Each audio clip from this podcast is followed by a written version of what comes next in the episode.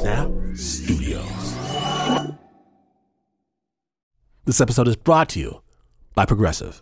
Most of you aren't just listening right now, you're driving, cleaning, even exercising. But what if you could be saving money by switching to Progressive? Drivers who save by switching save nearly $750 on average, and auto customers qualify for an average of seven discounts. Multitask right now. Quote today at progressive.com. Progressive Casualty Insurance Company and affiliates national average 12 month savings of $744 by new customers surveyed who saved Progressive between June 2022 and May 2023. Potential savings will vary, discounts not available in all states and situations.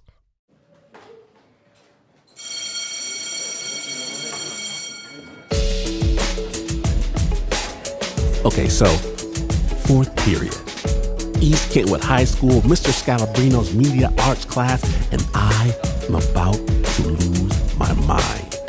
Because any moment now, my heroes, the funniest people on the land and the planet, the host of the Grand Rapids, Michigan Q Morning Zoo are going to walk into our high school classroom to talk for career day. Best thing ever. Mr. Scalabrino hisses at me. Don't make me look stupid. And I have a clever retort to this, but I don't say it. And in they walk. Robert J. Wright, Sarah Wilson, and Jim Owen. I almost soil myself. They are so cool, so cool, so confident, so awesome. They they follow their own rules. They say it like it is, no matter who's breathing down their neck. And I want to be just like them, just like them. All right, kids, who wants a Q Morning Zoo cap? Me, me, me, me, me, me. They tell us how clever they are and how fun they are to hang out with and how everyone likes them. And I already know this. And finally, it's question time. And after all the losers ask their stupid queries, where do you get your jokes from? And get shot down by the hilarious zoo crew. You guys rock. You're so funny, so crazy funny. And so finally, finally, finally, it's my turn. Um, hey, Zoo Crew. Hey, you guys are so cool, so super cool that, you know, do you ever worry about stalkers? Silence. More silence. Then, I don't know, kid. Should we be worried now?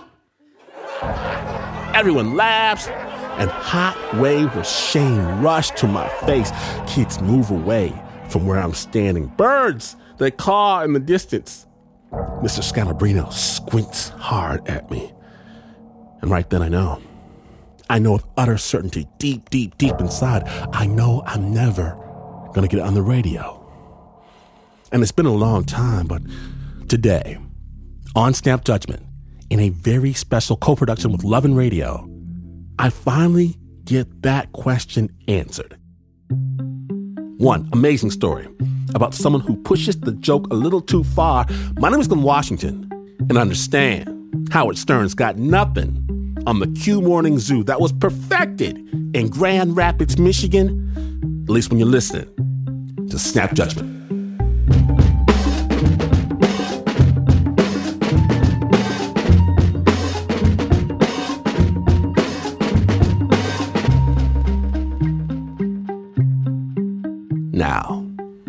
There is a very special relationship between getting to speak into this radio microphone and you, the listener.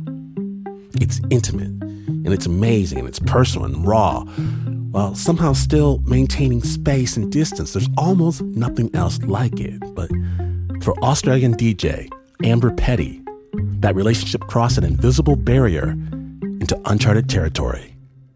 The following does contain some explicit language. Sensitive listeners are advised. Tune into Adelaide's new Look Breakfast Show. Get your daily dose of celebrity interviews, contests, local goss, and all the big hits. Adelaide's newest breakfast show, 6 to 9 a.m. weekdays on 1071 SAFM. The night hit. Well, if you're reading this, it means that I'm no longer in pain. I'm in a much better spot with my family. So there's no need to be sad, right? I know that it is sad that we won't chat or share jokes or make each other smile or laugh. Well, not on this level anymore, at least. But look, if you know me, and I am assuming that you did because you're getting this, you know that I will always be in your corner. Okay? Like that overly cheesy line or dumbass comment that comes into your head when you're talking to someone irritating. That's gonna be me. Or that laugh that you hear in your head when you see someone trip and fall flat on their face. That's gonna be me. Think about me, and I will be there with you. Tell me to bugger off, and I'll bounce, but I'm always gonna come back whenever you need me. And please don't forget to have fun and to laugh at everything. Smile until it hurts, and tell everyone around you that you love them and that you appreciate them. you don't know what tomorrow holds. I love you all. From me.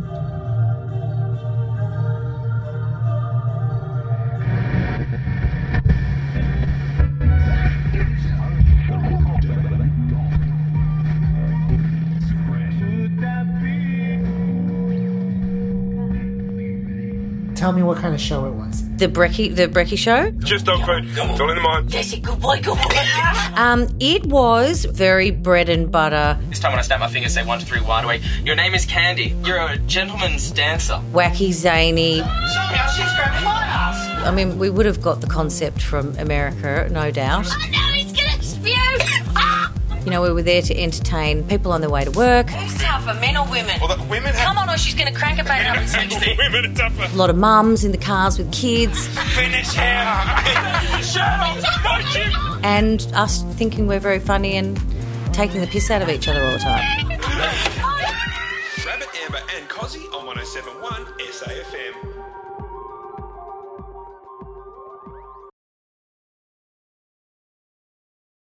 Tell me a little bit about Rabbit.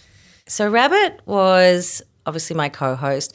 He had been um, DJ in Sydney on a, on a fairly big radio station, so he was a pretty slick jock.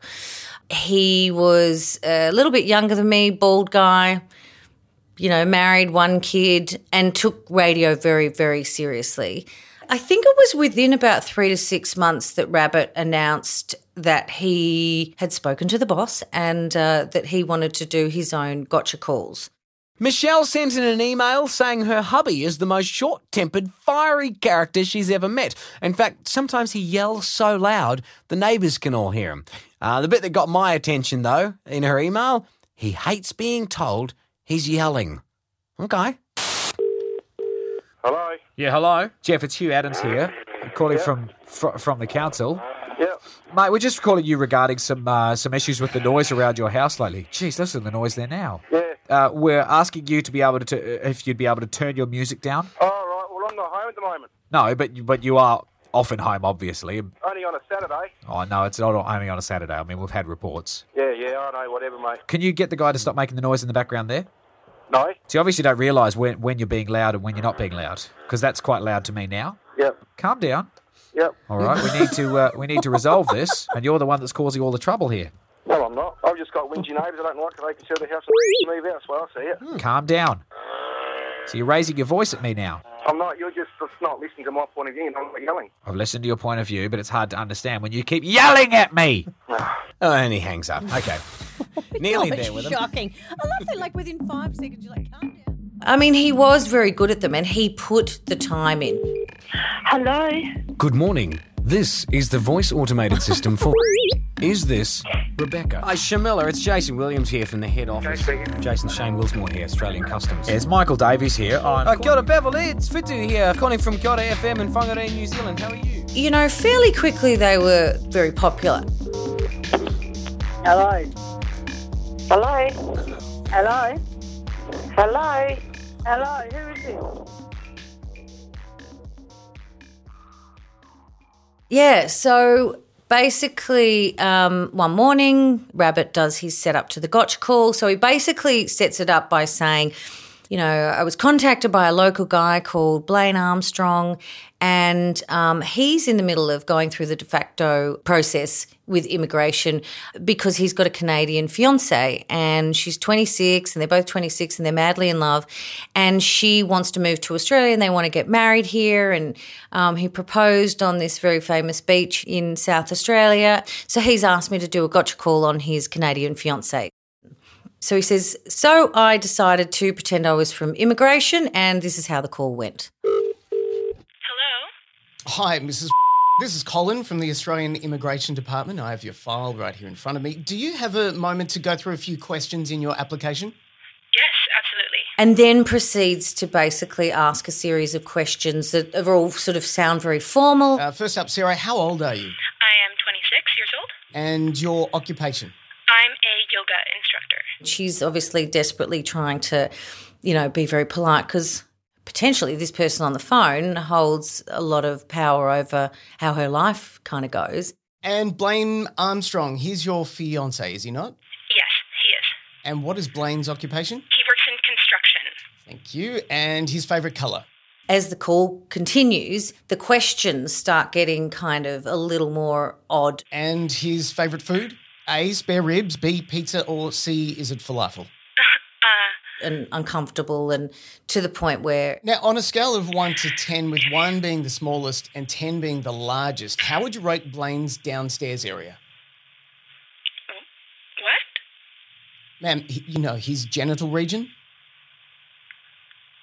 Um. and then he goes quiet for a couple of seconds purposely leaving her to rot thinking oh shit have i have i completely pissed off this immigration guy and he's going to put a big you know cross over our files and anyway so then and, and as rabbit always does he say Hey, Sarah. Uh, yeah? This is Rabbit from SAFM, and this has been a gotcha call.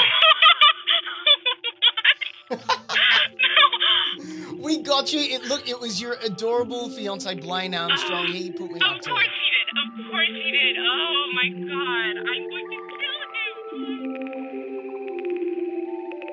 So at the time, did it stand out as any different from the other gotcha calls? It, it, it stood out because it was the first one they'd ever done with someone from uh, outside of South Australia. The second thing was that this girl, Sarah, sounded super cute. Like she just had this voice, and you you end up painting a picture of what this person might be. And I think just this gorgeous. I mean, he also said that she was, you know, 26. She's a yoga instructor, and the fact that she wanted to pick up her life and was moving to live in South Australia with a very parochial audience, that was important. We sort of fell in love with this this young, cute 26 year old.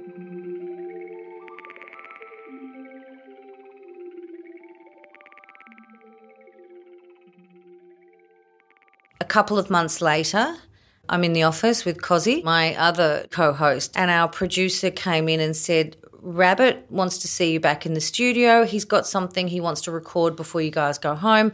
It's got something to do with um, that Canadian girl, Sarah. We go into the studio, we sit down. Rabbit's looking a little serious, and he says, He said, Oh, you know, you remember Sarah, you know, the Canadian Sarah from the Gotcha Call? And we're like, Yeah as you probably know, you know, we became sort of close friends and, you know, we're emailing a lot and, you know, had, had a few phone calls since, you know, I kind of met her and she's um, shared the news that uh, her and Blaine have been dealing with the news that she's got stage four breast cancer. She was available now and she was going to tell her, agreed to tell her story to us so we could play it on air and do a bit of a follow up. Anyway, uh, Rabbit introduced her on air, and So we just heard the gotcha call where from back in June I called Sarah over in Canada and told her she wasn't just, well, she is, uh, that she's not going to get uh, let into Australia. he sort of leads the story, and, and, and, and she starts telling how and when she found out. Well, you know, I was going over there with the fiance visa, and um, I was She to told us that it was July. via the immigration process that she'd had to have like full medical and health checks and all that sort of stuff. So I went and got more done, and then I got a call from um, people in Canberra saying, you know, that my health coverage won't be covered there. Um, it's going to cost hundreds of thousands of dollars. And I was like, what's going on? They're like, well, with your breast cancer. And I was like, oh, Sarah. I went, Rabbit, that's not funny. this is not the time for a gotcha call. No. I really did think it was him because everything was going smoothly and perfect. And you didn't know that you were sick at all? No, I had an appointment the next day, so I went in and I was diagnosed with stage four breast cancer. Um, so I called Blaine. He uh, hopped on a plane. I was at the airport 36 hours later, and uh, you know, big hug, big kiss, and one of the reasons I love him is because he's able to joke around about everything. You know, he just looks at me and says, "Babe, it's okay. I'm an ass man. We'll get through this."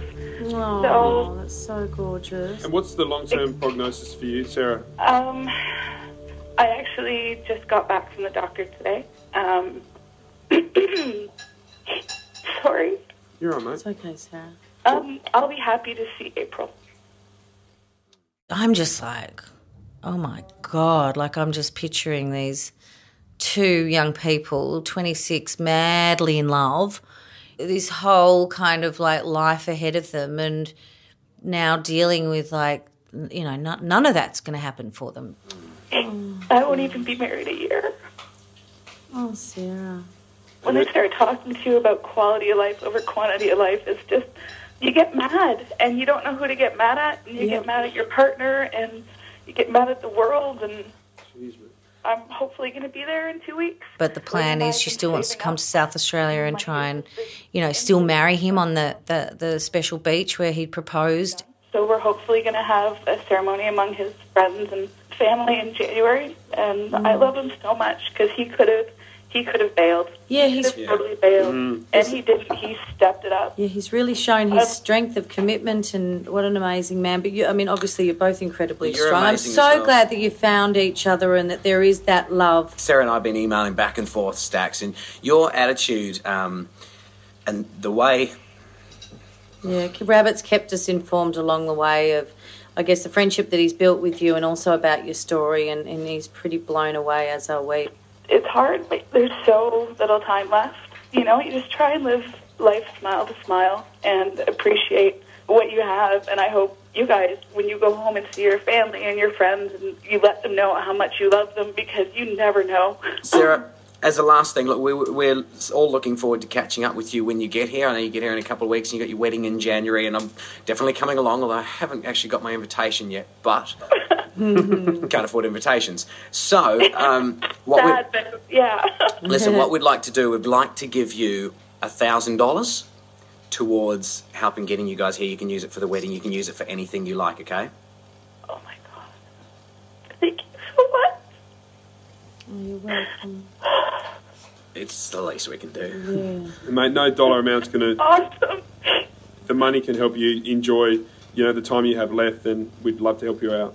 Thank you so much. All right, Sarah, we'll let you go. Uh, look forward to catching up with you when you get here. Okay? Yep. Have a happy birthday, Rabbit. Thank you. and um, we'll talk to you again soon. Okay? Give Blaine our love too. I will. Thank you. Okay. Lots of love, Sarah. Thanks. Bye bye bye.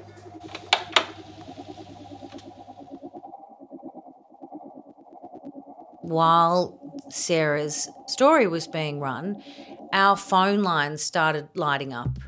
Hi, how you going, guys? Hi, Jenny. Isn't this heartbreaking? I'm driving along, sobbing my heart out. Hi, how you doing? I'm exactly in the same boat as Jenny. Um, I'm actually just about to go to work, and I, I look like I haven't slept all night because my oh. eyes are so red. Sue's called in from Tea Tree Gully. Morning, Sue. Hi, how are you guys? Hi, Sue. I've been a nurse for a long, long time, so um, yeah, I know it's a hard road. And they're all wanting to donate money, and what can we do? And My husband was going to spend $100 on me for Christmas, and I'd like to give. And I'd like to donate five hundred dollars. I think um, little kids were ringing in. I would like to donate some of my Christmas money if I could. Oh, so, sweetie. Yeah. I'd like to, to donate a thousand dollars. Oh, oh Elise, Elise, that is so generous. Well, it's um, oh. what goes around comes around. Hey? Um, a lot of calls coming in, and thank you so much for everyone donating. We will take a, take a couple more of your calls in just a second. It's eight twenty nine on SAFM. It's Rabbit Amber and Cozzy.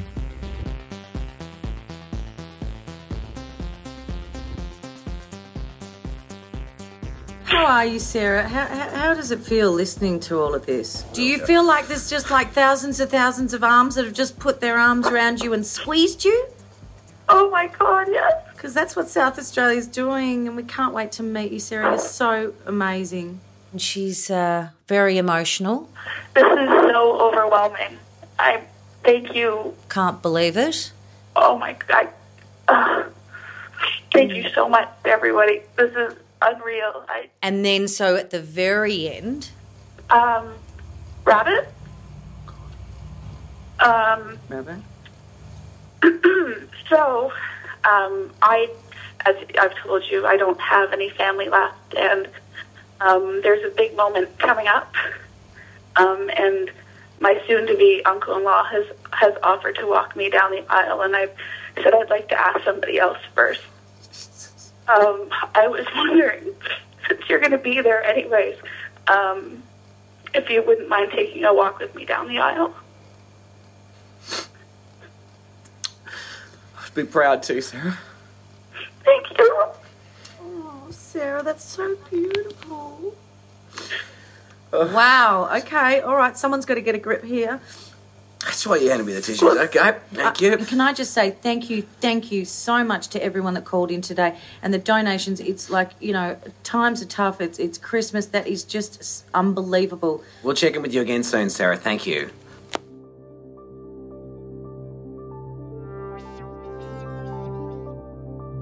Hi, Amber. Okay, so this is my theory about friendship.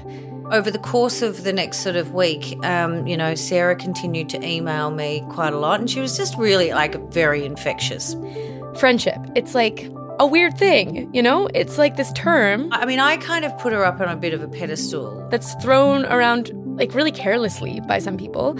And there was this strength and just kind of way she was looking at her circumstances that I found pretty endearing. And I guess what I'm trying to say is that we should never take anyone for granted. He's someone who's 26 and let's appreciate every person and everything. Everything's being taken away from her, and she has this outlook. Just because someone is no longer in your life for whatever reason that may be, value the time that you had together because I promise that they left an impression on you somehow in somewhere.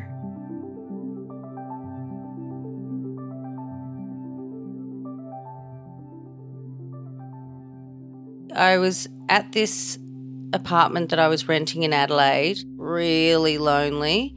And I remember I was just sitting on the end of my bed talking to Sarah, and I was very uncomfortable. What what the hell do you say to someone if you think that they're dying? You don't say take care. I mean, what are you, you know, there's a lot of things that you don't realize until you're in that moment that are not appropriate if you think that someone is going to die in the next 24 hours. I was also trying not to cry. And she said, Are you okay? Because I was trying not to be a blubbering loser when she's the one that's having to be strong and she's the one that's, you know, apparently going to die. And she called me on that. She could hear it. My final words with her and her words with me were her telling me, You'll be okay. Don't worry about me. You'll be okay. And that was pretty friggin' enormous and felt unbelievably selfless. You know, that's why I ended up calling her Angel Sarah because I just thought this woman has come into, this young girl has come into my life to shake me out of my own misery, to make me realize that I have my health. I have my health. I can go on to to have a love story if I want to. She came into my world to just spotlight everything that I thought that I didn't have that I did have and she didn't. I have time. She doesn't have time.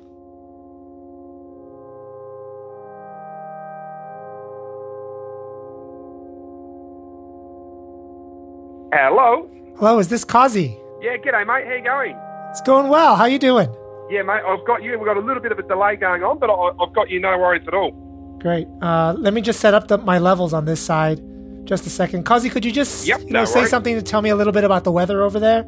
Yeah, here in South Australia at the moment, it's pretty gloomy and uh, about 20 degrees and kangaroos flying around everywhere, Barry. It's all happening. All right, fantastic. I just wanted to know what you remember. Uh, start at the beginning of, of your memory of this Sarah figure and the gotcha call. Yeah, it was all a little bit bizarre.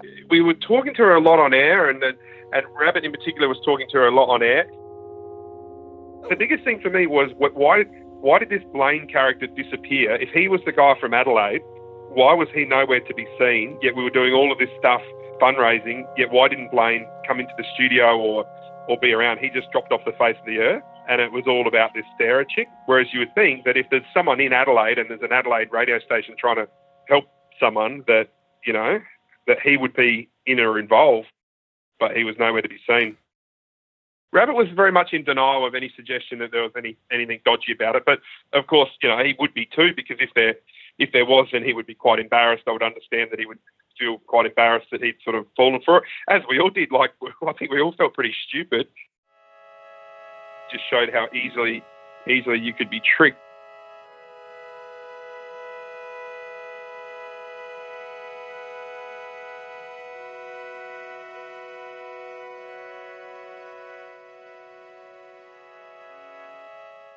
Things are not what they seem. When we return, DJ Amber gets in way, way too deep. Stay tuned.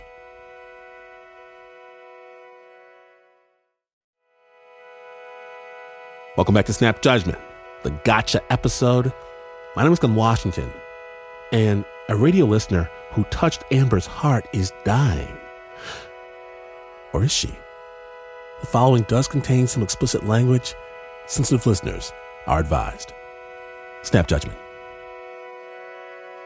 So you were suspicious by that point. No, no, no, no, no, no, and uh, no, no. Well, if you're reading this, it means that I'm no longer in pain and that I'm in a much better spot and with my family. So there's no need to be sad, right? I know that it is sad that we won't chat or share jokes or make each other smile or laugh. Well, not on this level anymore, at least. But look, if you know me, and I am assuming that you did because you're getting this, you know that I will always be in your corner. Okay? Like that overly cheesy line or dumbass comment that comes into your head when you're talking to someone irritating. That's gonna be me. Or that laugh that you hear in your head when you see someone trip and fall flat on their face. That's gonna be me. or that song that you just can't get out of your head. That's gonna be my fault. Think about me, and I will be there with you. Tell me to bugger off, and I'll bounce, but I'm always gonna come back whenever you need me. And please don't forget to have fun and to laugh at everything. Smile until it hurts, and tell everyone around you that you love them and that you appreciate them. you don't know what tomorrow holds. I love you all. From me, Mrs. Sarah Sassy Armstrong. Kisses. I kept kind of picturing her spirit shooting up to wherever it is you go. And it was almost like I wanted to go with her. Now I was just left down here on my own, you know, back in my dark place. It's actually making me really emotional thinking about it now. But yeah, there was something about that moment that just made me feel like I was now alone again, you know?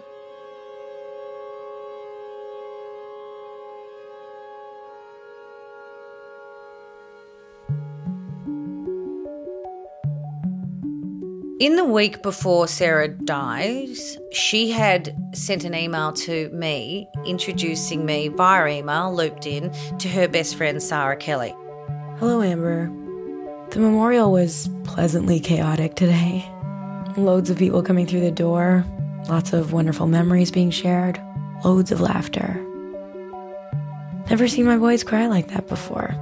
Sarah was the closest thing they had to a sister or a female influence that wasn't me. It was eye opening to see my little men be men with their emotions. Very proud of them.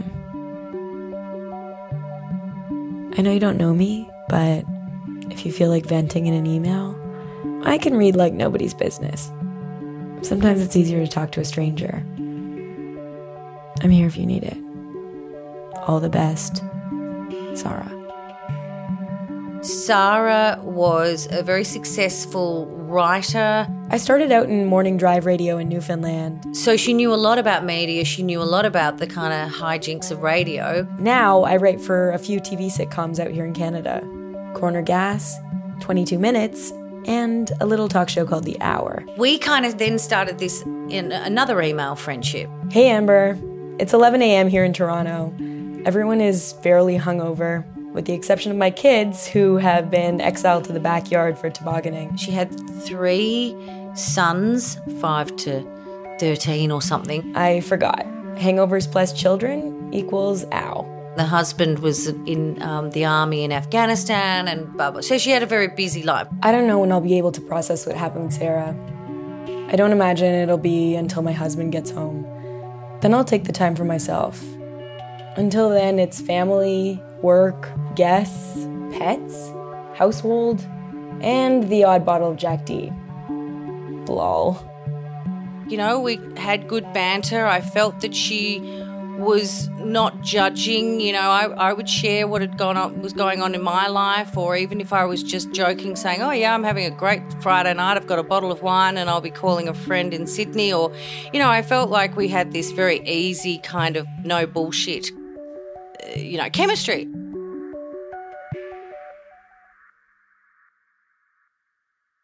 But she had um, sent me an email sort of halfway through that period, and the subject said, I hope you don't mind, but you've been the subject of a bet. So, I work with a beautiful man named Corey. See photos attached. Oh, wow, he's pretty cute, actually. He may have been privy to a few photos of you, and I think he's developed a little online crush. No, he's really, he's, he's definitely cute. Okay, so here's what happened. This morning, we had one of our typically mature contests where we agreed to both try to make it across the writer's room with a glass of water on our heads. I did say mature, right? The deal was if I made it across without drenching myself, my dear friend would have to be my slave for a week. If he made it across, I was required to facilitate an email introduction between the two of you. Wow. Are you ready to kill me? This is funny. This is fun. Anyway, the fact that my mascara is now slightly running may suggest to you that it was I who lost. Would you be okay if I did the intro to get the kid off my back? And so that kicked off this flirtatious sort of email relationship with this Corey guy. My fairest Amber. How are you? How's everything been? Fill me in on all things Amber. How's work? How are things with you and your co hosts? He was sweet, he was old fashioned, he was funny, he was interesting, he was obviously very talented, very ambitious. He eventually left the show that they were working on and he became a part time radio host at uh, Z100 in New York while juggling being a junior um, writer on Saturday Night Live. My sister's back, and mom is in town. We bought her a Vespa, so she's scooting around the Big Apple on it. Oh, and I got a tattoo. I've attached pics of the tattoo and me and mama on her hardcore bike. No laughing. Oh, and the tattoo says, Music saved my life. That's a story for you and I, in person, over wine, in front of my fireplace. But I never spoke to him on the phone. You know, he wanted the first time that we spoke um, to be face to face. Okay, maybe that's a really old fashioned kind of thing. And, you know, I, I didn't care that much. I was fine to go with that. It's about 3:30 a.m. here. I'm going to shut the laptop and pass out. Good night, sweet Amber, my online girlfriend. He also sent me flowers on my birthday, which really cheered me up, actually. They came at a great time because I was having a meltdown and because I was turning 38. I didn't have a boyfriend. I was running out of time to having, having a baby. I felt like shit. My radio station wanted me to do a nude shoot with um, a whole lot of other women. And I was pretty much thinking, well, this is a fairly shit place to arrive at 38. And um, I remember I was like literally sitting at my desk crying, trying not to let anyone know that I was actually crying into my keyboard. And then suddenly there was a knock on the door and um, there was flowers from Dear Corey. So that cheered me up.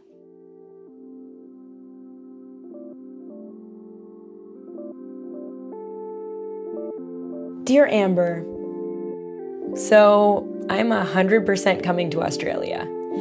I was thinking end of June, start of July. How's that fit with you? I'll be bringing some of Sarah's ashes with me when I come visit. I have a feeling that the Armstrong family won't be up for a ceremony, but I know she wanted her ashes in as many oceans as we could find. And I said, Come and stay with me, and I'll be in a survey break when you arrive. So I'm going to Perth, and if you want to tag along, blah, blah, blah. I cannot wait to meet you and share stories and just laugh. I haven't had a kids free vacation in over a decade. So, yeah, I'd like to trade lives with you for a little bit. I look forward to it.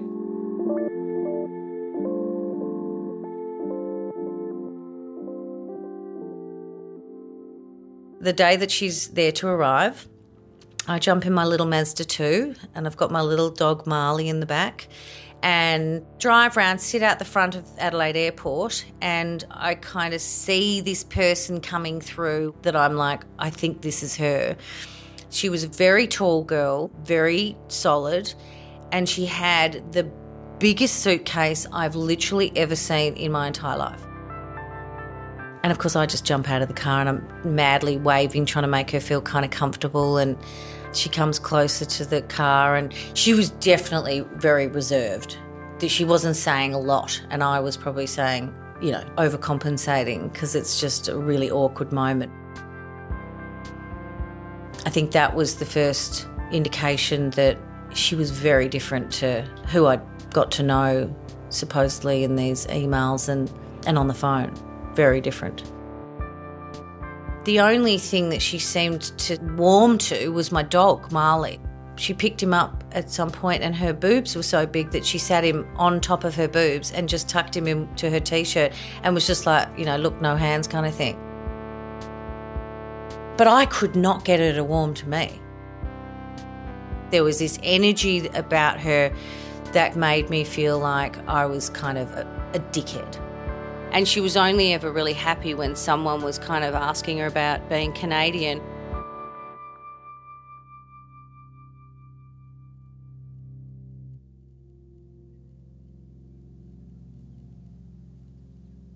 So, Sarah's ashes, the big ceremony at the beach.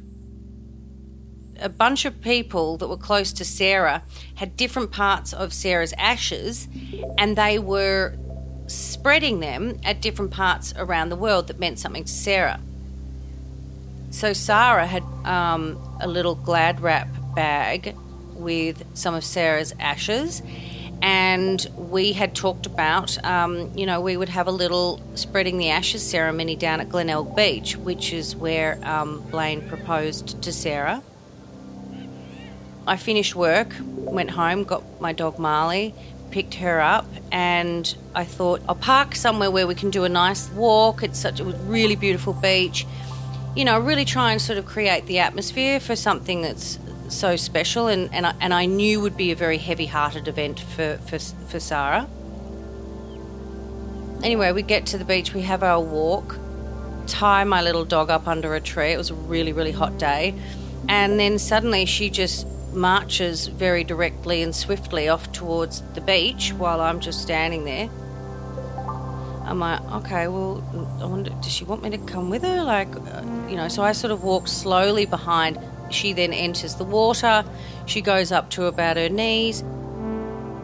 And then suddenly I can see she's got her back to me, but I can see that she's obviously undoing the, the bag and she's just, you know, emptying the contents. And I'm thinking, Jesus, like, wow, am I like the chauffeur? Like, what the hell happened? I thought we were doing this together. And out of no, literally nowhere, it was the stillest day. Out of nowhere, this gust of wind picks up just around Sarah, picks up some of Sarah's ashes, and ends up depositing them all over Sarah's skirt. And I'm just going, oh my god, like this is of, I mean, shit, like I, oh my god, like is this? Am I supposed to laugh or this is this the worst thing? And I'm thinking, you know, I was t- too scared to laugh because I thought if she's already a face like thunder, what's she going to do now that she's wearing a wearing a best friend? So she just literally brushed down her skirt. The rest of Sarah was on her arm, put her arm in the water, washed it off, marched back out, and did not say a word to me. Nothing. And that was it. That was the big farewell.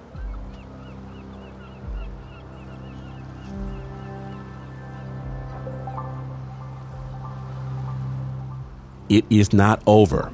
When we return, Amber has a realization and finally confronts the stranger who has invaded her life. Stay tuned.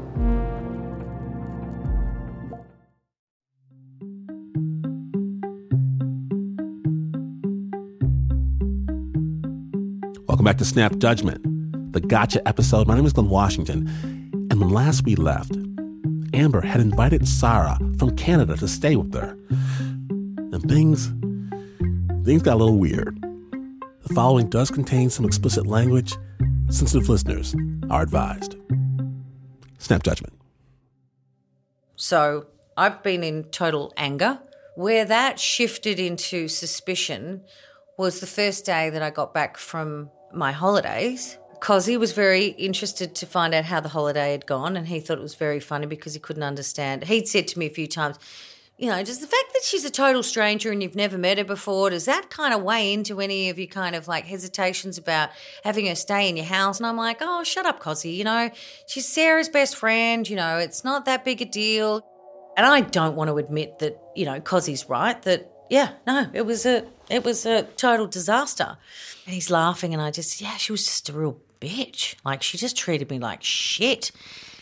Anyway, about an hour later into the show, and we were in an ad break. Yeah, there was a real defining moment. We were sitting in the office, Cozzy was sort of looking a little like he was thinking about something, and and it was it was then that some things weren't matching up, and that's when I said, so Petty, what would you do if you found out Sarah was actually Sarah, which means that Corey doesn't exist? None of them exist. What would you do if you found that out? and then from there, everything just like made like made no sense. And I just kind of looked at him and I I was immediately pissed off because I thought don't even like don't that like that you know there's an amazing girl. Forget the bitch that came to stay with me that happens to be her best friend. There's an amazing girl here that rabbit and i became very very close to that has died. And by you saying anything you're implicating like her being part of something weird. And I looked at Rabbit because I wanted to see if he looked pissed off as well, and he was just staring down at his little knobs and buttons and whatever. And then he kind of looked up at the clock and he said, 10 seconds till Mike's on. And then just suddenly, it was like this bomb went off inside me. Like this slow kind of bomb. The smoke was just slowly making its way up through my body where I'm like, oh my God, why is what he just said to me making me feel so weird?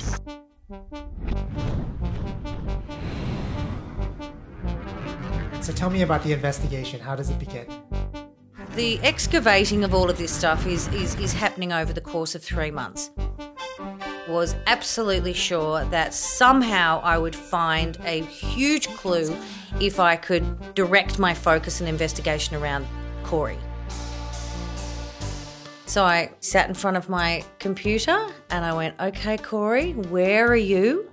I went through his emails again. I looked at his photos, any clues, went through all of her emails, going, any clues, going into Google Images and Corey, Radio, Canada, you know, like just that kind of thing. And then suddenly I find his photo. And I'm like, oh my God. His name was Corey, different surname, had worked in radio, was the guy in the photos.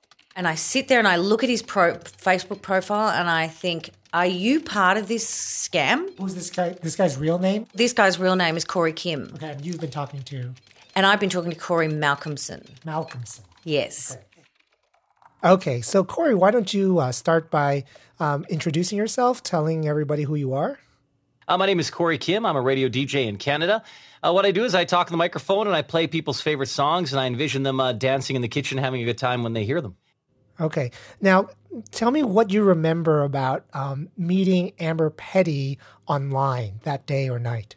Um, she uh, sent me a message asking me if I knew a certain person by the name of Sarah, and And he basically says, oh, yeah, well, it was a, a common uh, person. I, I have heard of her. I have seen her before. yes, I've met this girl before. She had blonde hair, about down to her shoulders.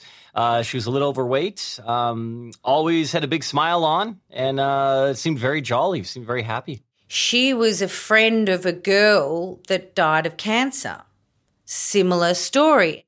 And this was a person that was present at the station and like knew other people and so on. Absolutely, she was real. It was no Mister Snuffleupagus. She uh, would come in. She she knew other people. So other people knew who she was. So, uh, yeah, it was legit.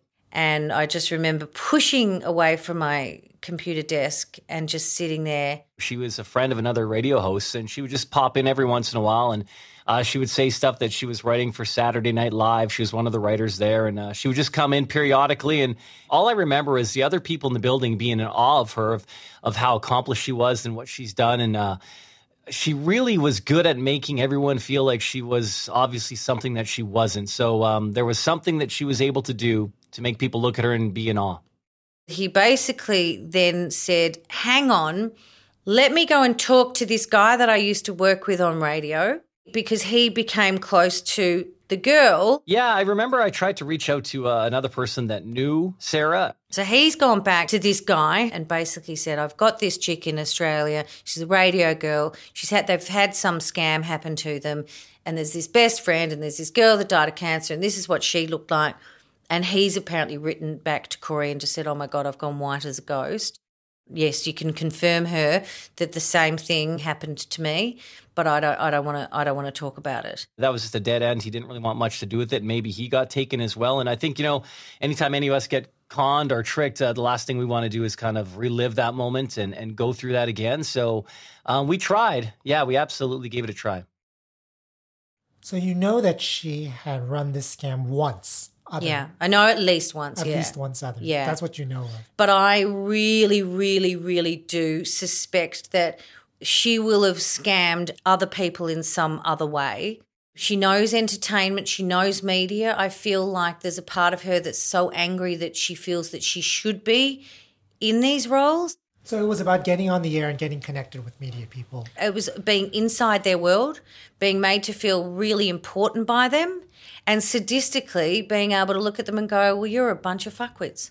You're a bunch of dickheads, you know? I got one over you.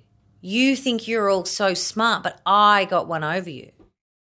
On the other side, I think it's, yeah, this actual real desire to be loved and be part of that world and be, you know, loved by the the radio guy, the media guy. So you don't think it's about the money? You don't think it's the twelve No, no, it's definitely not about the money. I mean, this is what's astounding. She booked a trip, obviously said goodbye to her loved ones in Canada, her best mates, comes to Australia, comes into the radio network, meets the people, stays with me. Like, if you were going to pull something like that off and it was just about money, you're not going to, you've got the money. You've got the money. Corey, this Corey and I end up in a very constant, quite excitable conversation. And very quickly, he wanted to have a phone call and just to prove to me that he had a voice. And to be honest, in a way, I started to go, okay, well, maybe all of this bizarre stuff has happened to me to, to in the strangest way ever, lead me to, you know, this guy. Yeah, tell me what happens with that. So, oh my God. So, what happens with that is we start kind of going, well, let's not worry about distance being in the way here. We're both kind of crazy. So, over the next couple of weeks, we started planning for me to go over there and for us to have our first meeting. It just unleashed this craziness, and I thought, oh my God, here we go. I've actually, I've actually, through this shit fight of a situation, have ended up falling in love. And so, of course, I thought, well, look how smart I am. And and and what happened? and Come on, I mean, like so- this is the actual yeah. Corey. This is the amazing part of the story, actually. Well, yeah, I remember just flying into Edmonton, and I had um, KT Tunstall. Um, suddenly, I see blaring over and over in my ears because I'm just trying to undo my kind of like sort of fear. And I remember just looking out the window, and it was just white. I just, I've just arrived in the middle of like a snowfield. Like, what is actually going on here?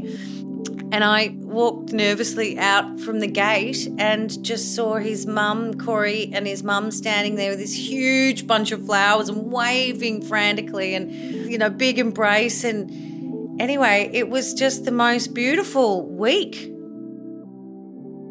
It felt so normal and so not bizarre, like the story that was attached to how we came to know each other. Sounds you like a wholesome guy, actually. He's super wholesome, like super, super, super wholesome. In, in fact, so wholesome that there was places that we would go. He liked to go to the mall a lot, which I'm like, I thought that was just in movies that everyone in America and Canada go, likes to go to the mall.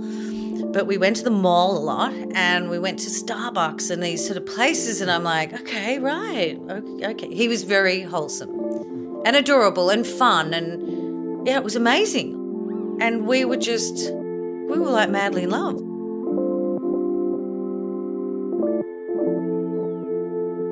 That didn't end up working out, which was pretty heartbreaking too, because I just thought, oh God, now what is this story? This now this is just back to being a really shit story where I look like a dickhead and you know, like I've still got egg on my face. You know, where's the where's the the bouquet? Anyway, so um, so that was yeah, so that that that wasn't good, and it, it in, intensified my kind of anxiety and and and bad self esteem at the time. But you know, now that I now that I look back and I'm in a much happier place, I'm like, no, Corey and I were never going to work.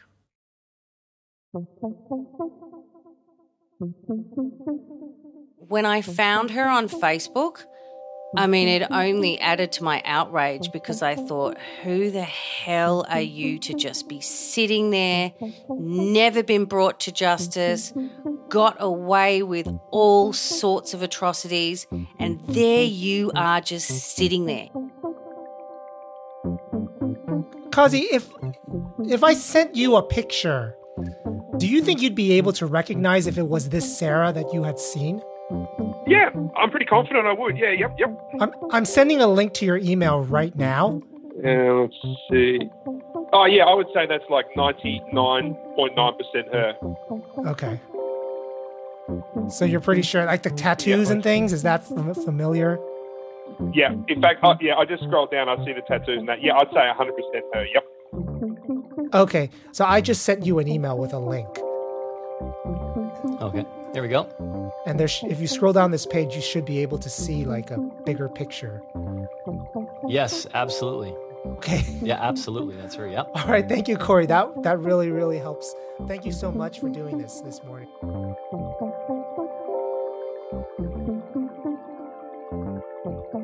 About a year ago, I sent her a message. Oh, well, well, hello, Sarah, and how is everything in your world? It was a real, like, short and sarcastic, like, I've found you. Gotcha. And I didn't get anything, and I've been blocked.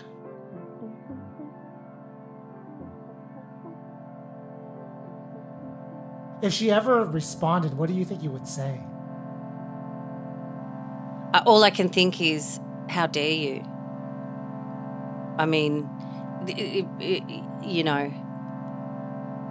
And I'm not going to feel ashamed that in the end I would love to hear a good reason why she caused so much pain and and and so much destruction and I would like it to marry with perhaps she's had her own and that doesn't make it right but I would like to see her truly vulnerable. And I would like to I, I would like control of getting the answers to the real story not the bullshit. But if it was a short text it would be how dare you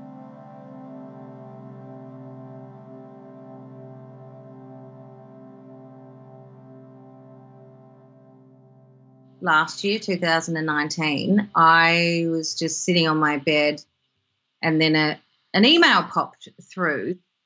The subject was If You Want, and it was from Sarah. Hello? Hi, how are you? Good, how are you? I'm just moving so you can, I don't know whether you've got your thing We broke on, the ice by small talk like people do. What time is it there?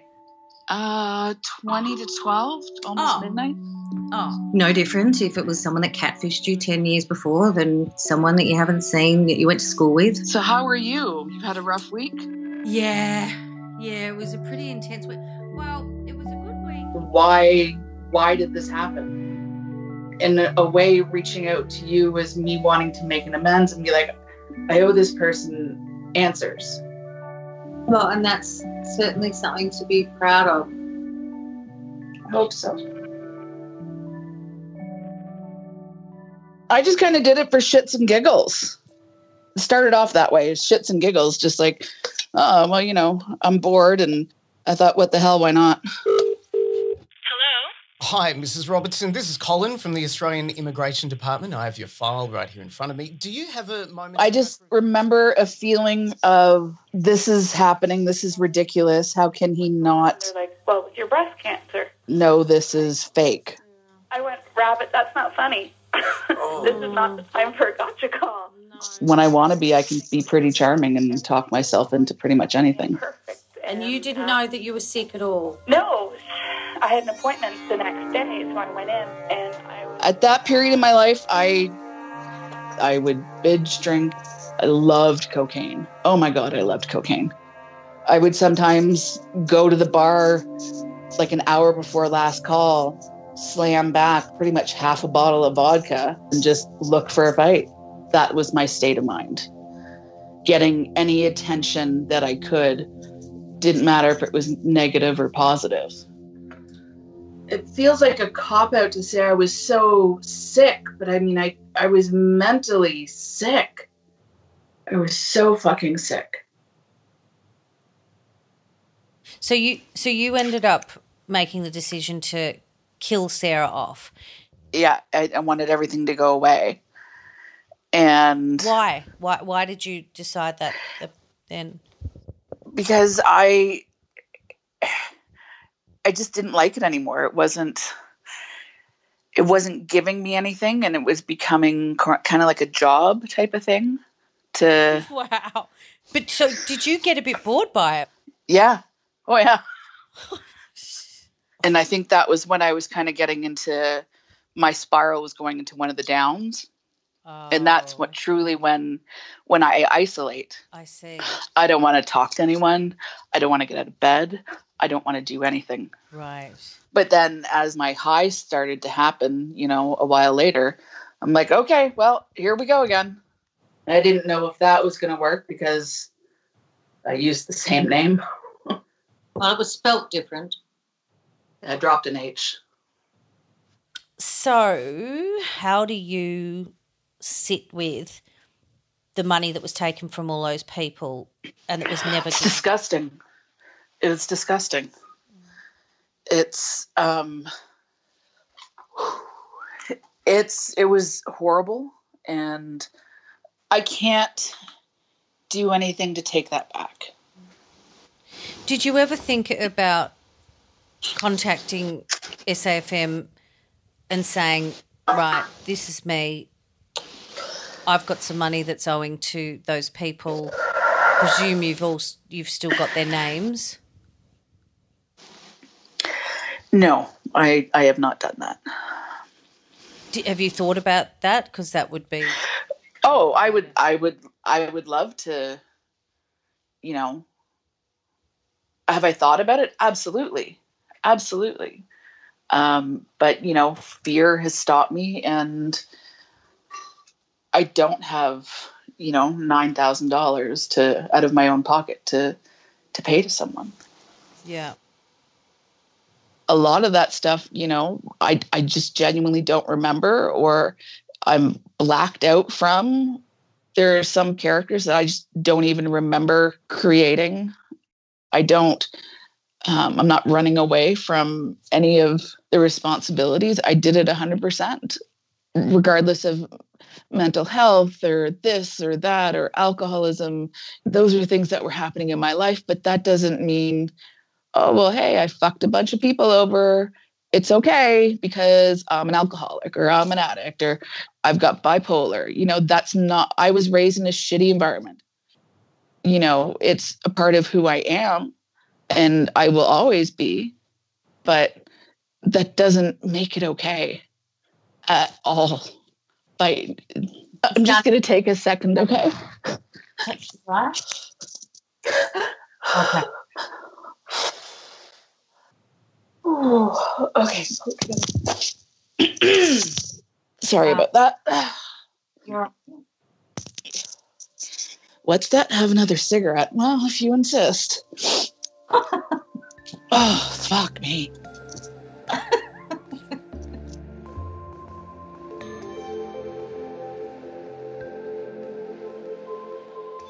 Sarah conveniently hasn't or genuinely doesn't have a lot of memory about the detail of this time. And I do understand if she was doing a lot of cocaine and alcohol, and, and but I remember a lot of stuff. A big part of a genuine healing process is being honest and coming clean. And if you are starting by telling something that's inauthentic, because I do not believe it was motivated by its time or anything like that. She's known where to find me, and I know that this bitch isn't going away, is in her head. That's the starting point. Do I think that that has fairly quickly turned into a genuine concern for me? Yeah, I do. But I never really got any answers. I really look back at who I was at that time and I see that I had really bad, terrible mental health issues that I hadn't dealt with. And I really hope that Sarah and I could connect in terms of two women 10 years later, you know, came together at a time when we're both really struggling. And yet, 10 years later, I am none the wiser to what her process of getting help was. So that's a shame because I think she's an amazing talker. And I don't mean this with any passive aggressiveness. I think she's an amazing talker. She's an incredibly gifted storyteller. She's an incredibly gifted person in creating characters and the way she does see the world like she she really has an enormous amount of talent. It's just unfortunate that all of her mental health issues and sort of shadow sides are all sort of still there and until you can clear them, I don't think you can really come out the gates with your true passion, purpose and, and gifts. And I think that's that's a real shame because she deserves to be more peaceful. She deserves to be more peaceful, you know? So that's about it, really. I mean, that is me being genuine. Um, but the other side of me just says, stop bullshitting and get on with it. You know, I'm not a fuckwit anymore.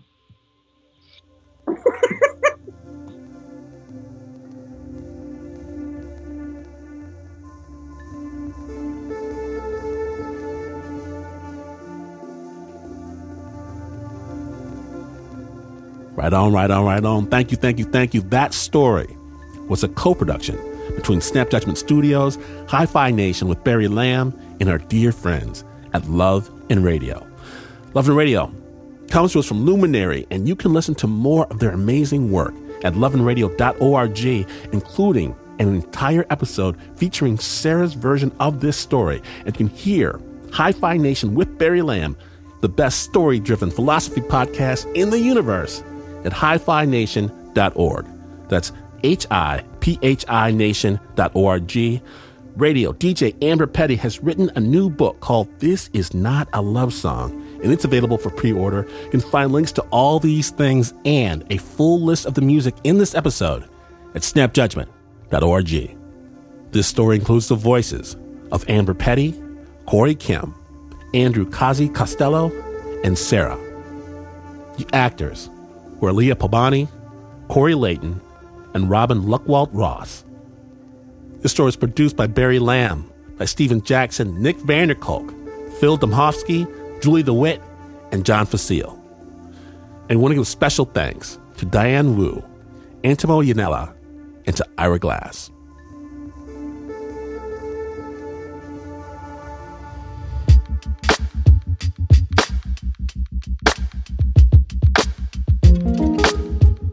Snappers, that somehow happened again.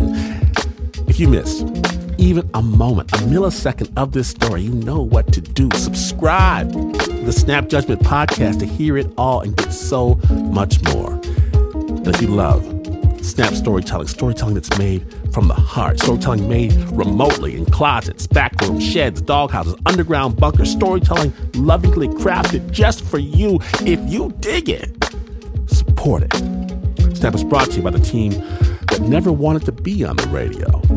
No, no, no. We all want to be bowling champions, each and every one of us, except, of course, for the Uber producer, Mr. Mark Ristich. Papa C.B. Miller, Anna Sussman, Lindsay Goriel, Nancy Lopez, John Facile, Shaina Shealy, Marissa Dodge, Nika Singh, Teo Ducat, Flo Wiley, Regina Bediako, and Leon Morimoto.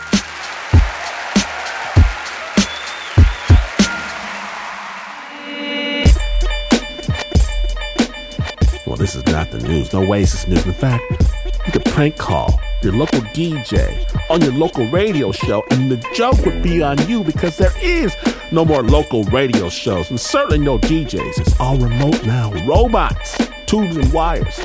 You do all that, and you would still, still, still not be as far away from the news as this is. But this is PR